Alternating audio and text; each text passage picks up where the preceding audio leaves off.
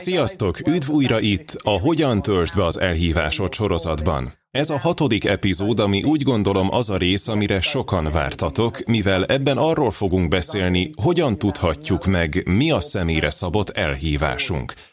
Az én tapasztalataim szerint ez nem úgy fog történni, hogy Isten egy napon mindent megmutat neked. Néha bepillantást ad a jövőbe. Személy szerint nekem sokat segített, hogy különböző helyzetekben mindig egy kicsit több információt kaptam. Volt, hogy egy kép vagy vízió által, egy álom, egy kimondott szó vagy egy kapott igeversen keresztül tudatta velem, hogy a kapott dolog nekem szól, és az az Istentől kapott elhívásomra vonatkozik az életemben. Remélem, hogy te is tapasztaltál már hasonlót, de ha nem, hiszem, hogy fogsz. Azt gondolom, hogy a személyre szabott elhívásunk és az abban való járásunk leginkább arról szól, hogy megtanuljuk felismerni Isten hangját, és megértsük az ő akaratát, és annak engedelmeskedjünk. Egyszerre csak egy döntés meghozatalára van szükség. Ugyanis ha el akarsz jutni oda, ahol Isten szeretne látni, és azokat a dolgokat szeretnéd tenni, amikre Isten hív, hogy megtedd, lesz rengeteg döntés, amit meg kell majd hoznod. Valószínűleg olyan döntéseket szeretnél hozni, amelyek az elhívásod irányába vezetnek, és nem valahova máshova. Szóval az Ószövetségben ezt a gyakorlatot az Isten véleménye kikérésének nevezik, tulajdonképpen azt jelenti Istentől kérdezni. Így hozta meg legnagyobb döntéseit Dávid király is. A 2 Sámuel 5.19-ben olvassuk, akkor megkérdezte Dávid az urat, fölvonuljak-e a filiszteusok ellen? Kezembe adod-e őket? Az úr ezt felelte Dávidnak, vonulj föl, mert kezedbe fogom adni a filiszteusokat. Ha szeretnéd tudni, mi az, ami Istennek kedves, az első ilyen dologról a zsidók 11.6-ban olvashatunk, és ez nem más, mint a hit. Hit nélkül pedig senki sem lehet kedves Isten előtt. Tudjuk, hogy Dávidnak volt hite, de mi volt még, ami Istennek tetsző volt Dávidban? Az Abcsel 13.22-ben ezt olvassuk. Amikor őt elvetette, Sault, az előző királyt, Dávidot emelte királyukká, akiről bizonyságot is tett, és ezt mondta – Megtaláltam Dávidot, Isai fiát, a szívem szerint való férfit, aki teljesíti minden akaratomat. Isten azt mondta, Dávid egy szívem szerint való férfi. Egy olyan férfi, akinek, hogyha döntést kell hoznia, kikéri az Úr véleményét. Szóval mit cselekszik az a személy, aki Isten szíve szerint való? Először is megkérdezi Istent, mielőtt döntést hozna, és majd azt olvassuk, hogy teljesíti minden akaratomat, aztán pedig az az ember, aki Isten szíve szerint való, megteszi, amit Isten mutat neki. Látjuk azt, hogy Dávid azért akart engedelmeskedni Istennek, mert tudta, hogy ez lesz számára a legjobb. Dávid azzal is tisztában volt, hogyha nem kérte volna ki Isten véleményét, nem tudta volna, mit szeretett volna Isten, hogy tegyen. Szóval minek nevezzük ezt az új szövetségben? Ezt úgy nevezzük, Isten szelleme által vezetve lenni. A Róma 8.14 ezt mondja, mert azok az Isten fiai, akiket Isten szelleme irányít. Ezen a ponton emlékezzünk arra, amit Jézus mondott a János evangéliuma tizedik fejezetének tizedik versében. Én azért jöttem, hogy életük legyen, sőt, bőségben éljenek. Tudod, sok ember a földbolygón azt mondaná, hogy a bőséges életet kutatja. Jézus kétezer évvel ezelőtt azt mondta, én azért jöttem, hogy bőséges életet adjak neked. És Jézus élete sosem volt unalmas. És ha őt követjük, a mi életünk sem lesz unalmas. De meg kell tanulnunk, hogyan élt ő, és hogy szeretné, hogy mi is éljünk. És nagyon sok dolgot tett Jézus, míg itt volt a földön, de egy dolog teljesen biztos volt számára. A János 5.19 ezt mondja, megszólalt tehát Jézus, és ezeket mondta nekik. Bizony, bizony, mondom néktek, a fiú önmagától semmit sem tehet. Csak ha látja, hogy mit tesz az atya. Mert amit ő tesz, azt teszi a fiú is hozzá hasonló módon. Szóval mindent, amit Jézus tett, az határozott meg, hogy az atya mondta-e neki, hogy tegye meg, vagy nem ő mondta-e neki. Elérkeztünk ahhoz a ponthoz a hatodik részben, ahol szeretnélek kihívás elé állítani. Hadd kérdezzelek meg, hogy ha ránézel a naptárat következő hat hónapjára, El tudod-e mondani, hogy azok, amiket ott látsz, olyan dolgok, amiket Isten kért tőled, hogy tegyél, semmi több, vagy kevesebb? Isten szelleme-e az, aki vezet téged, vagy te magad hozod meg a döntéseket az életedben? Hiszem, hogy akkor fogjuk tudni betölteni az Istentől kapott elhívásunkat, ha megtanulunk a szelleme által egyszerre csak egy döntést meghozni. Szóval, hogyan vezet bennünket Isten a döntéshozatalainkban? Hadd meg veletek azt a keretrendszert, amit én használok, amikor egy nagy döntést kell meghoznom. Ez a keretrendszer öt részből áll. Szeretnék most arról beszélni, Isten hogyan vezet bennünket, amikor döntéseket kell meghoznunk. Első, az ő igéje. A 119. Zsoltár 105-ös verse ezt mondja, lábam előtt mécses a te igét. Ez azt jelenti, hogy az ige megmutatja, hol vagy most. Ösvényem világossága. Azaz megmutatja, merre haladj, bemutatja azt az utat, amit Isten számodra eltervezett. Isten gyakran beszél a Biblián keresztül. Tudod, a Biblia nem csak egy halott könyv szavakkal a lapjain. Az írás azt mondja, hogy Isten szava élő és ható, élesebb, mint egy két élő kard. Szóval néha az történik, hogy olvasod a Bibliát, és, és mintha kiugranának igeversek, amikről Tudod, hogy Isten használja őket arra, hogy a helyzeteddel kapcsolatban megszólaljon. Nagyon gyakran Isten ezen módon ad nekünk iránymutatást. Ilyenkor tudjuk, hogy Isten beszél hozzánk. Vannak olyan dolgok, amikről nem is kell megkérdeznünk Istent, mert az igében tisztán elmondta már a véleményét az adott helyzetről. Emlékszem egyszer egy pásztor elmesélte nekem, hogy egy illető megkereste őt, mert tanácsot szeretett volna. Azt mondta, kérlek, adj nekem tanácsot, kérlek, imádkoz értem, azt érzem, Isten arra hív, hogy hagyjam el a feleségemet, és vegyek el egy másik nőt a gyülekezetből.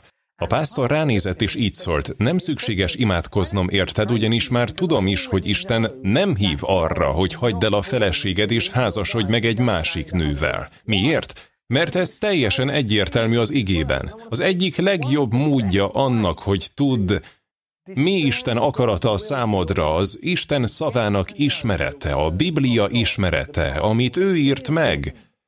Igazán kiválóan. Fontos, hogy rendszeresen és figyelmesen olvassuk át a Bibliát. Fontos, hogy kikutassuk, amiket olvasunk benne, ezáltal feltölthetjük magunkat vele. Ha jól ismerjük Isten igéjét, nagyon jól fogjuk ismerni Istent is.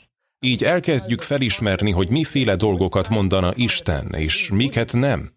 Néha segítséget nyújt döntéshozatalkor, ha megkérdezel valakit, aki jól ismeri a Bibliát. Hozzáfordulhatsz és megkérdezheted, mit gondolsz erről, mit mond erről a Biblia. Míg a Google-höz is fordulhatsz. Van, hogy beírom a Google keresőbe, igék, azzal a témával kapcsolatban, ami éppen foglalkoztat, vagy amiben döntést kell hoznom. Aztán kidob rengeteg igeverset az adott témában, amiket aztán átolvasok, és segítséget kapok a döntésem meghozatalában.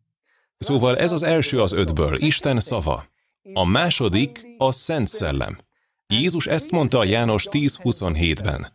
Az én juhaim hallgatnak a hangomra, és én ismerem őket, ők pedig követnek engem. Szóval azt gondolom, hogyha, hogyha Jézus követői vagyunk, ismerni fogjuk a hangját, felismerjük a hangját, és Emlékszem, amikor elmentem egy keresztény konferenciára, és hallottam egy pásztort erről beszélni. Olyanokat mondott, hogy tudod, Isten ezt mondta is, az Úr azt mondta nekem, aztán meg Isten ezt mondta nekem is. Emlékszem, azt gondoltam magamban, azt a, hozzám Isten nem beszél így. Nem emlékszem, hogy hallottam volna Istent úgy, mint az az ember. Szóval, amikor hazaértem, térdeltem az ágyamon, és körülbelül két órán keresztül kiáltottam Istenhez, Istenem, kérlek, szólj hozzám.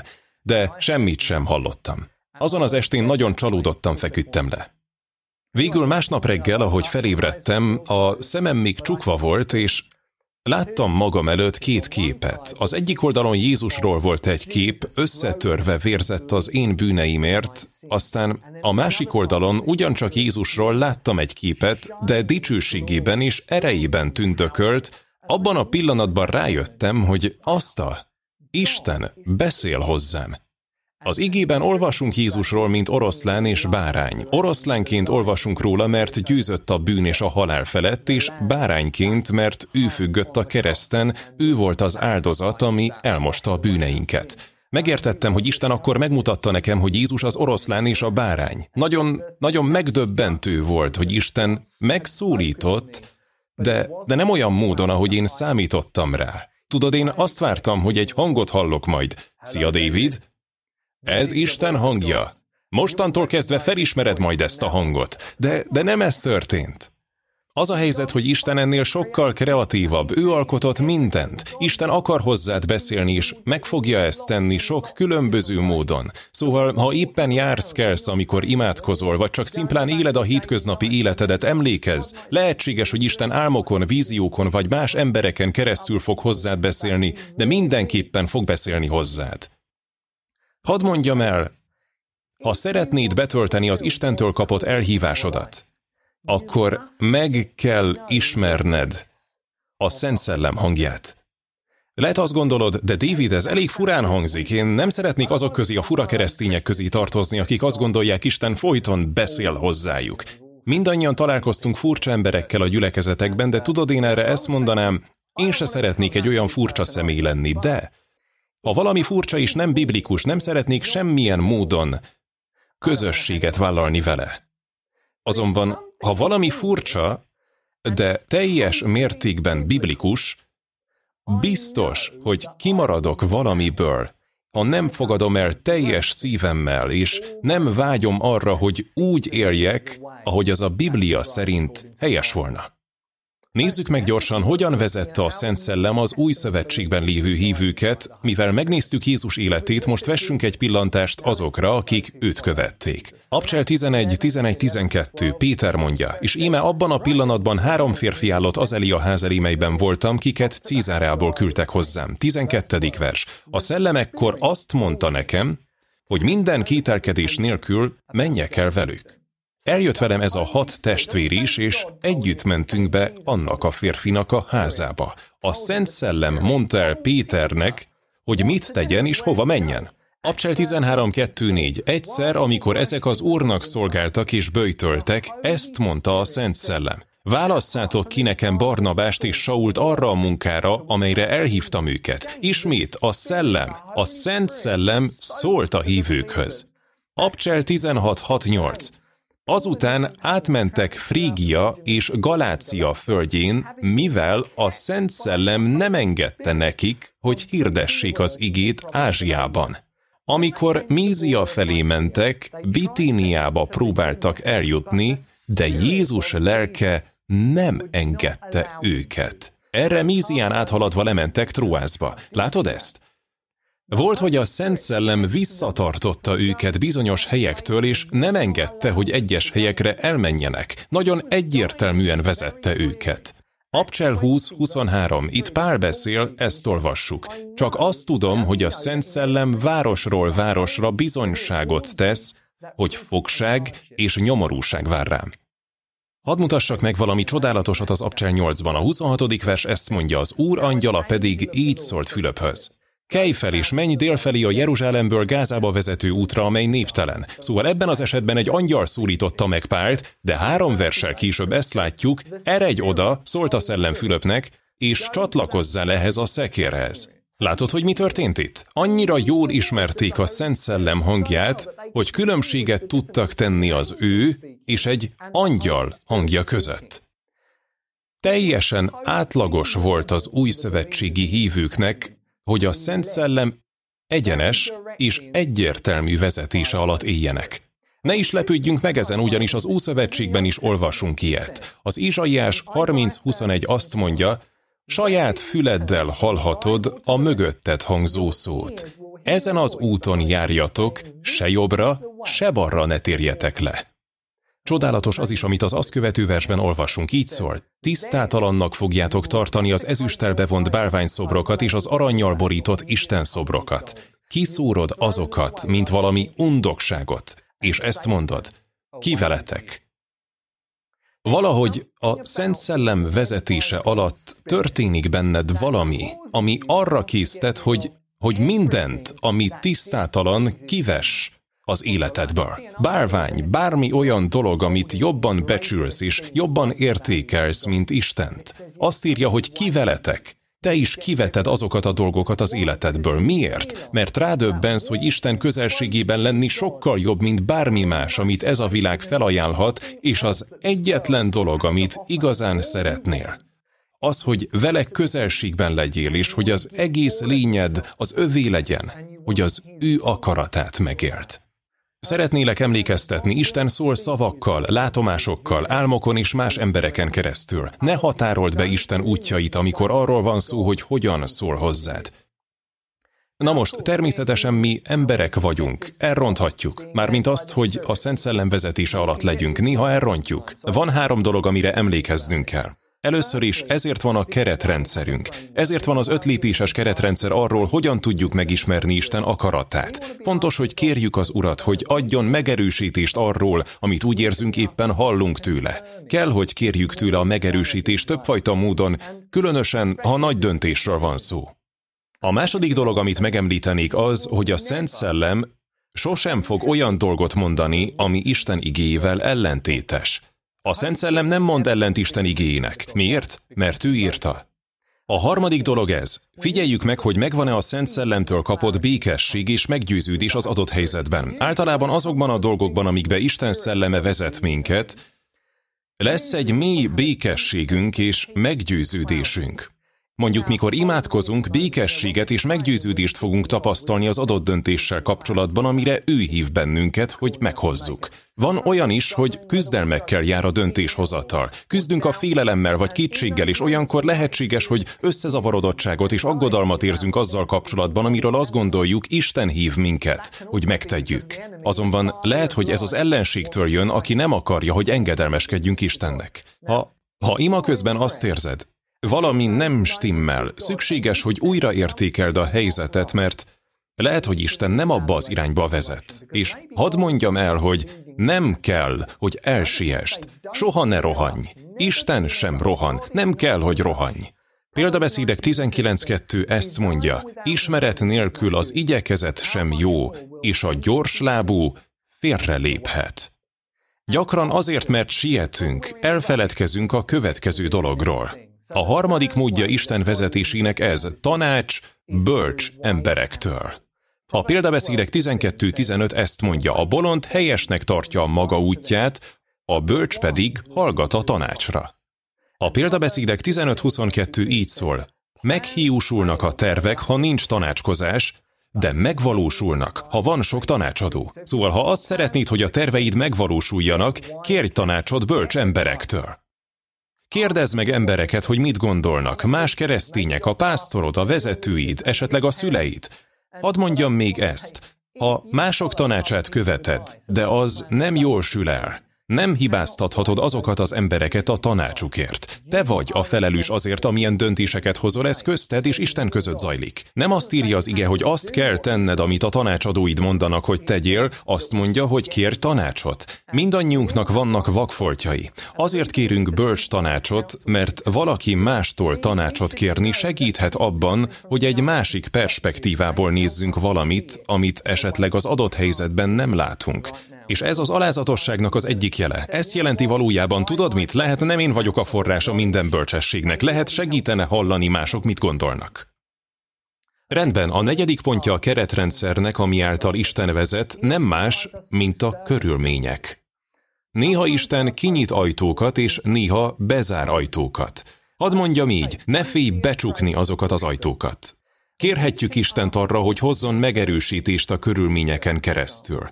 Az Ézsaiás 64. fejezetének harmadik verse így szól. Soha senki sem hallotta, fülében nem jutott, szemével nem látta, hogy volna Isten rajtad kívül, aki ilyet tenne a benne bízókért. Szóval olykor azt érezzük, hogy Isten vezet egy adott irányba, de várnunk kell rá, várnunk kell rá, hogy a körülményeken keresztül megerősítse.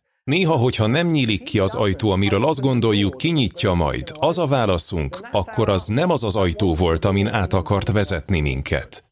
Oké, az ötös pont pedig a józan ész. A naplóvezetés segíthet ebben. Ez alatt azt értem, hogy írd le azokat a dolgokat, amikről azt érzed, hogy Isten mondta neked. Szóval, amikor döntést kell hoznod, visszatekinthetsz ezekre is megkérdezheted, ha ezt a döntést hozom, az beleillik abba, amit Isten mondott az elmúlt napokban, hetekben, hónapokban és években? Egyszer az egyik vezetőm ezt mondta. David, hogyha az az Isten, aki alkotta az univerzumot, széttárja a mennyet, hogy beszéljen hozzám, azt gondolom, azt megéri leírni. Sokat segíthet, ha le vannak jegyezve, amiket Isten mondott neked. És Természetesen, hogyha valóban Isten beszél hozzád, a lejegyzetel dolgok csak megerősítései lesznek azoknak, amiket Isten már eddig is mondott. Próbálj józan lenni. Ha nem kérte, hogy hagyd el a munkádat vagy gyülekezetedet és költöz az egyik városból a másikba, vagy egyik országból egy másikba, ne tedd azt, csak várj rá, hogy hozzon megerősítést azokon a módokon, amikről eddig beszéltünk. Na most, természetesen van az a pont, amikor észrevesszük, hogy Isten valóban azt mondja nekünk, hogy olyan döntést hozzunk meg, ami rizikós és őrültségnek tűnik. Ilyenkor Péterre gondolok, aki kilépett a csónakból a vízre Jézus felé. Abban a pillanatban Péternek ki kellett dobni a józan eszét az ablakon. Abban a helyzetben nem a józan ész volt a jó tanácsadó. Péter tudta, mit mondott neki Jézus, és hitben kellett kilépnie. Nekünk is így kell tennünk sokszor.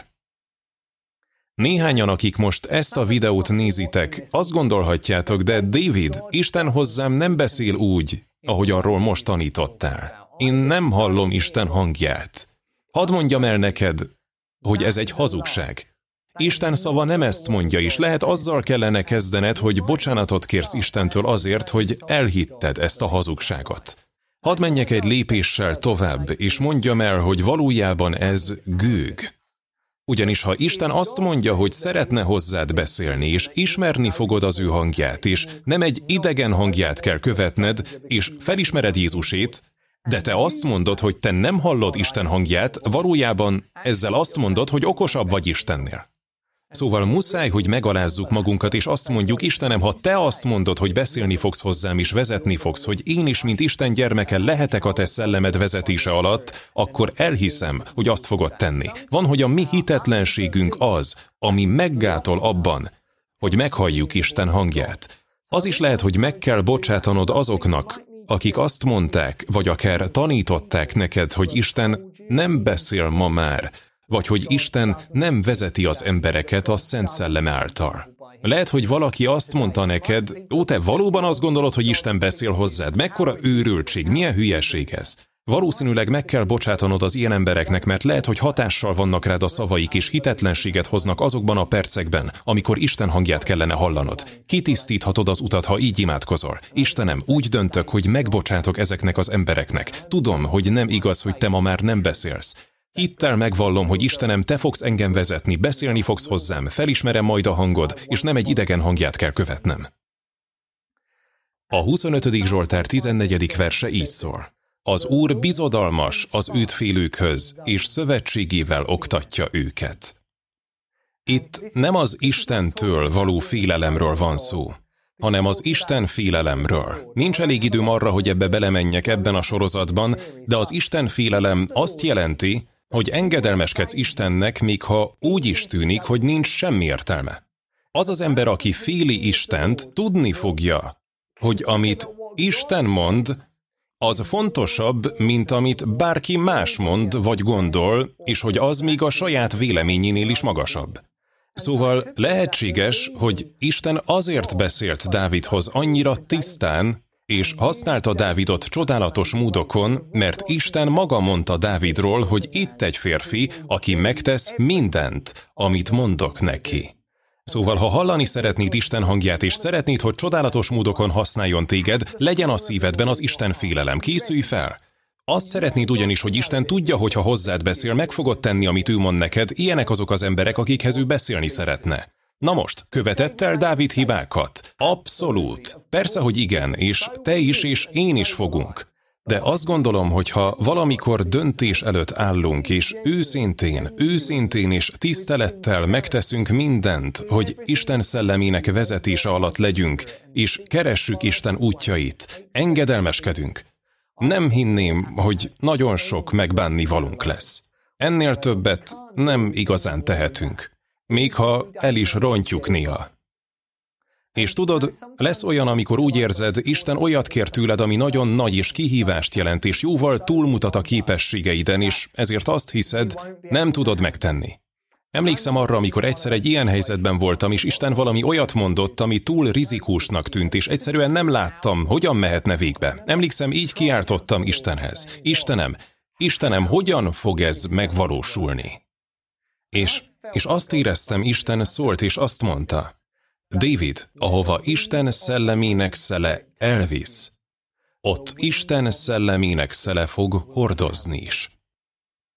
És emlékszem, olyan békesség költözött a szívembe ezután, és éreztem, ahogy ő maga fog hordozni a karjaiban. Minden kihíváson át, és minden nehézségen keresztül, amik előttem állhattak, mert ő volt, aki először is elindított azon az úton. És természetesen az ige azt mondja, hogy ahogy a szél fúj, és nem tudod honnan jön és hová tart, pontosan így van azokkal, akik a Szent Szellem vezetése alatt élnek. És Hadd imádkozzak érted, mielőtt belemennénk a hetedik és nyolcadik epizódba, mert a Szent Szellem ajándékairól fogunk beszélni, és nagyon izgatott vagyok emiatt, de ha nem tudjuk, hogyan kövessük Isten vezetését, nem leszünk a jó helyen és jó időben az ajándékok használatához. Szóval, atyánk, kérünk téged, mutasd meg nekünk, mit jelent a te szellemed vezetése alatt élni.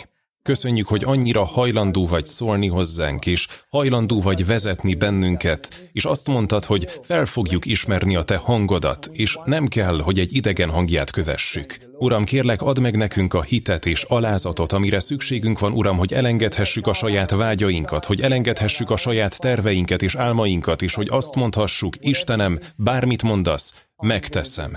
Hadd legyünk szíved szerinti emberek, akik akik kérdéseket tesznek fel neked, és kikérik a véleményedet, Uram, is, hadd legyünk élő példái annak, amit a Te szavad mond, hogy Isten gyermekeit vezeti, a Szent Szellem. Uram, ahogy ezt hallottuk ma, kérlek vezess minden szemét, mindenkit, aki nézi most ezt a videót. Kérlek vezesd őket lépésről lépésre, döntésről döntésre, abba a teljességbe amit a számukra szóló elhívásod hoz, hogy teremjenek gyümölcsöt bőségesen, és hogy tapasztalják meg a bővölködő életet. Jézus nevében. Ámen. Találkozunk a hetedik részben.